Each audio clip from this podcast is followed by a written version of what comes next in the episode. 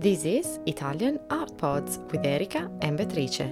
We bring Italian art and literature to you using the beautiful Italian language.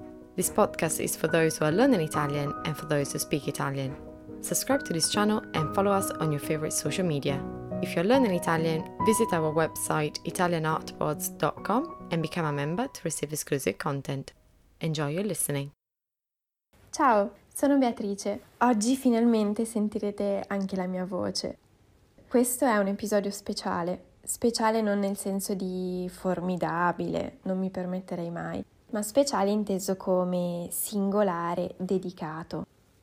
L'Orlando Furioso, il poema che abbiamo ripercorso all'interno del nono episodio, è un labirinto nel quale si aprono altri labirinti e nel cuore di questo poema c'è un trabocchetto, una specie di vortice che inghiotte ad uno ad uno i principali personaggi. Approfondirò oggi il tema del maestoso palazzo di marmo, con fregi d'oro, letti di seta verde e numerosi tappeti e arazzi, un portale della felicità, o quasi. Il castello del mago Atlante è il mio momento preferito nell'Ariosto, un'invenzione straordinaria scritta secondo me in modo perfetto. Quando si materializza questo castello, il più illusorio dei luoghi, ci troviamo nel dodicesimo canto.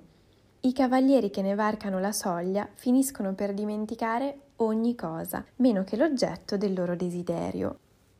Ognuno lo vede, lo sente, lo insegue, ma sarà destinato a non acciuffarlo mai, perché si tratta solo di illusioni e apparizioni effimere. Questo palazzo è forse l'immagine più rappresentativa dell'intero poema. Come abbiamo visto all'interno dell'episodio dedicato, ripeto, l'episodio numero 9, tutti i personaggi sono alla ricerca di qualcosa di futile o irraggiungibile e questa incessabile ricerca porta i personaggi a struggersi e a tormentarsi. Italo Calvino, grande scrittore e grande amante di Ludovico Ariosto, afferma che il desiderio è una corsa verso il nulla. Più precisamente descrive il castello come un vortice di nulla che incrocia i destini dei personaggi e li avvita nel vuoto. La ricerca umana, fondata sul desiderio, dunque, non raggiunge mai il suo scopo. Ma rivediamo un attimo come funziona questa trappola, questo meccanismo. Innanzitutto il castello è frutto di un incantesimo compiuto dal mago Atlante. Piccola parentesi, non so se vi ricordate o se eravate a conoscenza che Atlante è un anziano mago che ha allevato Ruggero fin dalla sua infanzia e il suo incantesimo ha lo scopo di proteggerlo. Il mago, con la sua veggenza, sa infatti che qualora Ruggero dovesse sposarsi con Bradamante e con lei avere figli, la vita dell'eroe sarebbe molto breve. Ma questa è un'altra storia. Tornando al castello, quando i personaggi, persino quelli più valorosi, si avvicinano a questo misterioso palazzo, ne vengono attratti perché sentono il richiamo di quello che stanno bramosamente cercando. Tutti vengono attratti dalla visione o dalla voce di una donna amata, di un nemico irraggiungibile, di un cavallo rubato o di un oggetto perduto. E così la stessa voce pare ad Orlando quella della sua amata Angelica, mentre a Ruggero pare la voce della sua amata Bradamante. La voce pare a tutti una cosa diversa, ma quella cosa è per ciascuno di loro ciò che più desiderano. Tutti vengono quindi richiamati all'interno del castello dal quale non riescono più ad uscire. Ariosto sa bene che dei desideri e delle illusioni si può restare prigionieri e con il palazzo di Atlante l'autore ben rappresenta l'insoddisfazione umana. Ci descrive la condizione degli uomini che rincorrono effimeri traguardi pensando di raggiungere una sorta di felicità, per poi però rimanere delusi e insoddisfatti. Il palazzo di Atlante diventa metafora dell'esistenza dell'uomo destinato ad inseguire i fantasmi del proprio desiderio, beni materiali che sfuggono al suo possesso, incapace di dare una direzione unitaria e costante al proprio itinerario, nella vita e nel mondo. I personaggi sono infatti intrappolati all'interno del palazzo, assetati della loro brama, che mai viene soddisfatta e che mai li abbandona. Per l'autore il mondo degli uomini è destinato solo ad aspirare alla perfezione ed è qui che nasce il conflitto tra realtà, ovvero ciò che l'uomo può ottenere, e l'ideale, ovvero ciò che l'uomo desidera.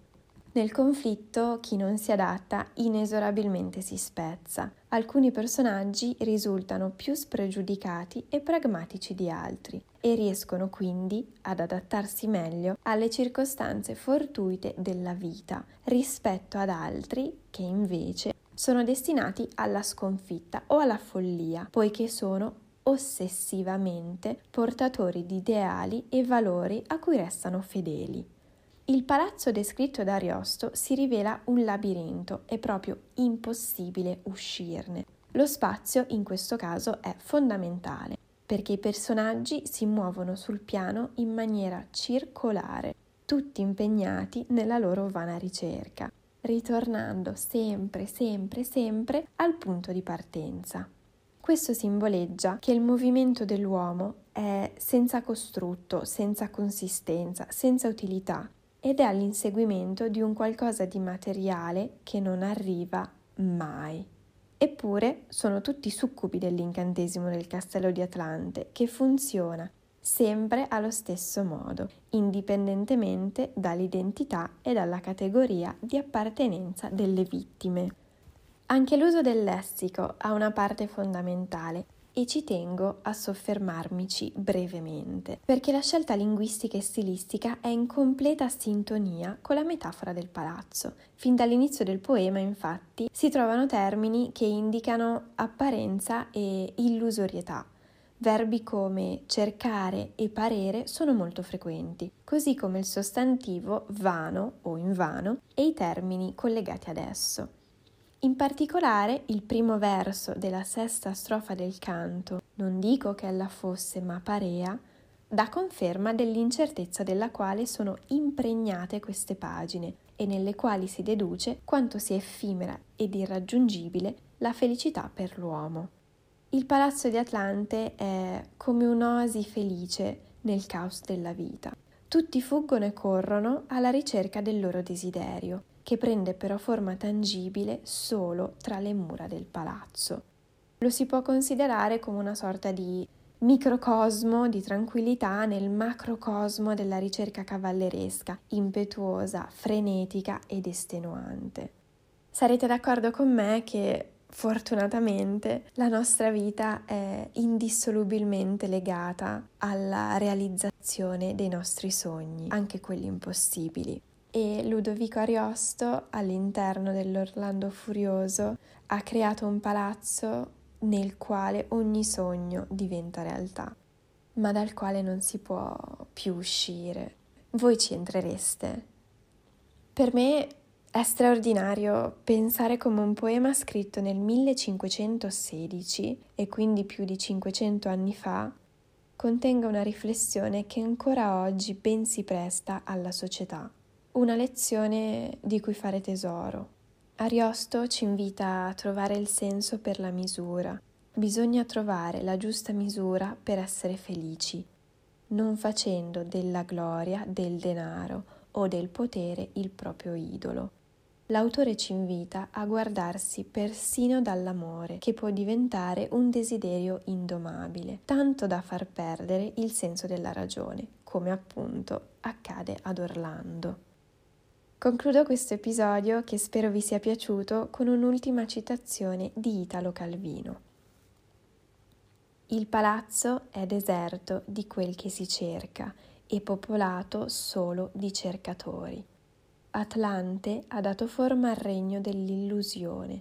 Se la vita è sempre varia e imprevista e cangiante, l'illusione è monotona, batte e ribatte sempre sullo stesso chiodo. You've been listening to Italian Art Pods. Don't forget to subscribe to this channel and leave your review.